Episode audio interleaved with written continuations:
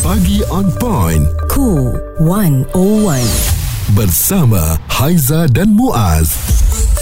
Ini berkenaan dengan ada satu kajian yang mengatakan peningkatan isu kesihatan mental dalam kalangan masyarakat di Malaysia pada hari ini berada pada tahap membimbangkan. B40 paling ramai alami sakit mental. Betul ke? Penyebaran wabak pandemik COVID-19 pada tahun 2019 mengubah kehidupan normal manusia sekaligus berpotensi menjadi faktor mempengaruhi kesihatan mental, terutamanya di kalangan generasi muda di negara ini. Dan dilihat ya pada kajian tersebut, cara individu berhadapan dengan sesuatu perkara buruk dalam hidup mereka juga untuk mengurangkan rasa kesakitan, penderitaan dan tekanan itu disebabkan strategi daya tindakan ataupun coping strategi seperti membuat jadual harian di rumah dan pengurusan diri, keluarga dan kerja serta menyediakan ruang untuk rekreasi dalam diri dan minda mungkin dilakukan secara tak betul. Ini kata Ketua Pegawai Eksekutif Plus Vibe Group Madiha Fouad ya.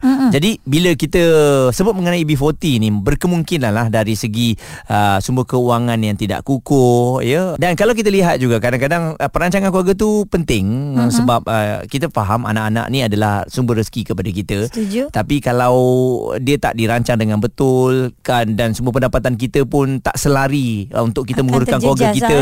Jadi nak atau tak nak Aizah, memang ianya akan memberikan tekanan kepada kita. Dan satu persoalannya Muaz, kenapa nak kategorikan B40 saja? Bagi saya kan semua kategori ni ada masalah tersendiri tau. Apabila disebut B40, benarkah B40 ni yang paling ramai sekali terjejas dengan masalah mental ni, itu pun menjadi satu persoalannya juga. Saya rasa kalau mereka di golongan itu takkan setuju, kenapa nak kena cakap kami je kan? Okey, kenapa Haiza di kategori B40 ni yang mempunyai masalah mental dan sebagainya kan? Oleh kerana ini berdasarkan data ada 145,173 panggilan diterima agensi kerajaan sejak 25 Mac 2020 hingga 20 Mei 2021 membabitkan isu kesihatan mental yang memerlukan sokongan emosi dan kaunseling. Jadi mereka yang telefon ini semuanya di dalam kategori tersebut, B40. Perbualan menyeluruh bersama Haiza dan Muaz. Pagi on point Cool 101. Semasa dan sosial. Okey. Doktor, kalau kita lihat juga dari segi perancangan keluarga tu amat penting doktor. Mungkin ada yang tak bersetuju dengan apa yang saya katakan ini sebab rezeki anak-anak tu telah pun ditentukan. Akan tetapi perancangan keluarga tu sangat penting sebab apa? Inilah dia, stres apabila kita mempunyai anak yang lebih daripada sumber pendapatan kita. Contohnya, kita ada 5 orang anak tapi sumber pendapatan kita tak boleh nak menampung keperluan 5 orang anak tu doktor. Jadi di sini akan wujud pelbagai masalah tu doktor. Itu ada keberadaannya Muaz. Sebab dalam konteks bila kita cakap tentang tekanan kewangan, tekanan sosio ekonomi kan, sosio dan ekonomi tu dia bukan saja kita bercakap tentang wang, kita bercakap tentang rumah tangga kita kan, keselesaan, environment kita tinggal di mana, kawasan kejiranan kita, apakah pekerjaan ibu apa, berapa lamakah masa yang diluangkan oleh ibu dan bapa untuk anak-anak dan sebagainya. Itu semua sebenarnya menyumbang kepada masalah kesihatan mental, bukan sahaja pada ibu bapa B40 dan sebagainya, tetapi kepada anak-anak. Bilangan anak itu sebenarnya mungkin ada di kalangan mereka di luar sana. Bila ada ramai, mereka menyalahkan, oh anak saya ramai sebab tu saya susah. Itu masalah aja kan. Sebab dalam konteks masyarakat kita, macam yang Muaz sebut tadi kan, setiap anak tu ada rezeki dia. Benar, betul. Tapi pada masa yang sama, ada pula di kalangan masyarakat kita yang kau beranak ramai tu kenapa? Kan? Ya, cakap-cakap macam tu kan. Sebab isu di situ ialah mereka mencari jalan pintas kepada kenapa kau bermasalah, kenapa kau miskin, kenapa kau susah, kenapa kau terbeban dan sebagainya, dengan menyalahkan anak-anak. Which is actually, jika sekiranya anak-anak, kalau katakan anak-anak itu terdengarlah, katakanlah anak itu datang daripada adik-beradik 5-6 orang, mungkin dia akan rasa macam, oh kami ke saya salah? Apa masalah kami? Kenapa kami pula?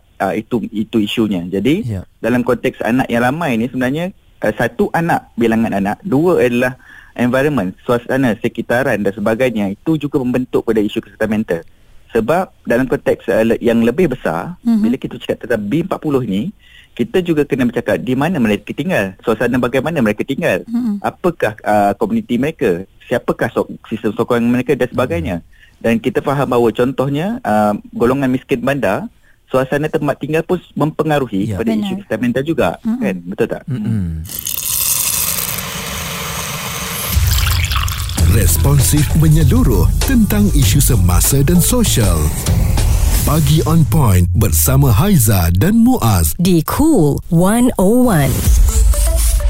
B40 paling ramai dikatakan mengalami masalah kesihatan mental. Okey, ini telah pun dikeluarkan kajiannya oleh Plus Vibe Group menunjukkan peningkatan isu kesihatan mental ini dalam kalangan masyarakat B40 di Malaysia hari ini sangat membimbangkan. Okey, antara kesihatan mental yang negatif yang telah pun dilihat dalam kajian ini, yang pertamanya adalah tekanan, yang kedua adalah keresahan dan juga gangguan tidur. Ini yang saya rasa hampir kita semua, terutamanya di bandar ni, mengalami keadaan tersebut. Dan yang keempat adalah kekurangan ataupun masalah kewangan lah. Jadi bila digabungkan keempat-empat ini, memang kesihatan mental kita akan sentiasa terganggu. Cuba bayangkan dalam setiap hari tu kita asyik memikirkan masalah aja, kan? Masalah inilah, masalah macam mana nak survive besok, masalah bila balik rumahnya tak muat, masalah macam mana nak puaskan hati keluarga, kan? Jadi hati sendiri pun memang sakit setiap hari. Bayangkan ada yang buat 2-3 kerja lagi, Haiza. Kan? Nak survive tu still tak membantu, kan, Muaz, kan? Kehendak anak-anak, kehendak pasangan.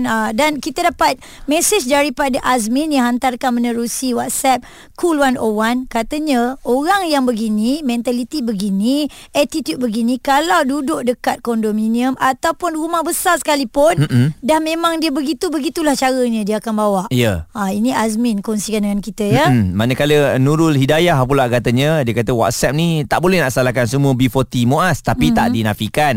Saya ada je tengok orang yang duduk PPR ni, pemikiran dia kelas, ya. Anak-anaknya hampir semua berjaya, walaupun dalam sekolah kerajaan, tapi anaknya bijak.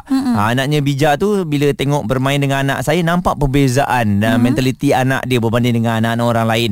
Jadi ini adalah daripada mentaliti. Zazila, dia cakap apa tahu? Saya tak suka orang yang mengatakan berada di PPR ni orang yang pengotor. Saya orang yang memang akan make sure bukan dalam rumah, dekat koridor ataupun kena bersih.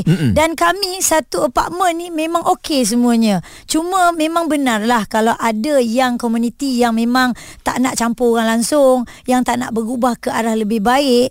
Ini yang memang kita nak bangkitkan. Ini yang selalu kita katakan kalau ada mesyuarat pun. Kita tak naklah maintain begitu je. Tak naklah orang luar sentiasa menghakimi, asalkan duduk flat, asalkan duduk jadi B40, semuanya tak elok. Ada masalah kesihatan mental.